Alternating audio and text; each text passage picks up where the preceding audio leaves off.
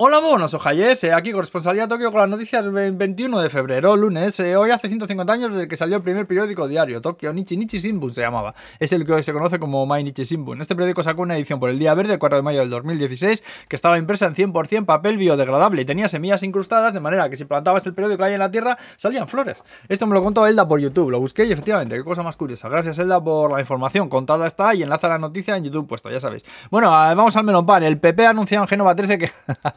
¿Te imaginas? No, hombre, no, yo también.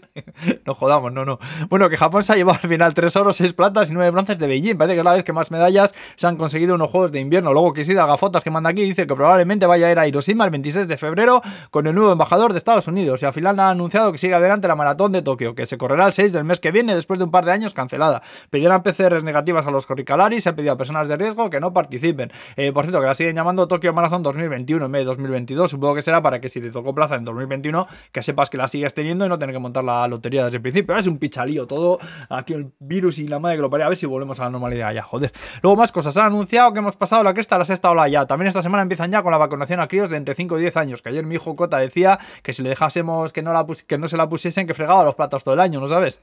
sí, sí, ni plato ni plata. Mal chute, pequeño toscano. No te libra ni estarte callado 5 años. Bueno, ahí igual me lo pensaba, hostia.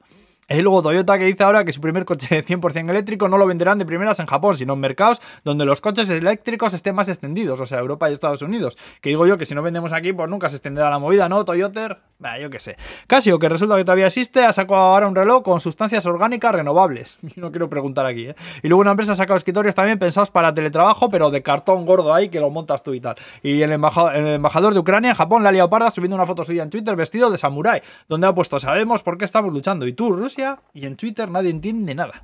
Y para acabar, contaros que una hamburguesería en Tokio ha sacado una hamburguesa de pollo picante rebozado, pero que en vez de ketchup y eso tiene nata pastelera y mermelada de fresa por encima.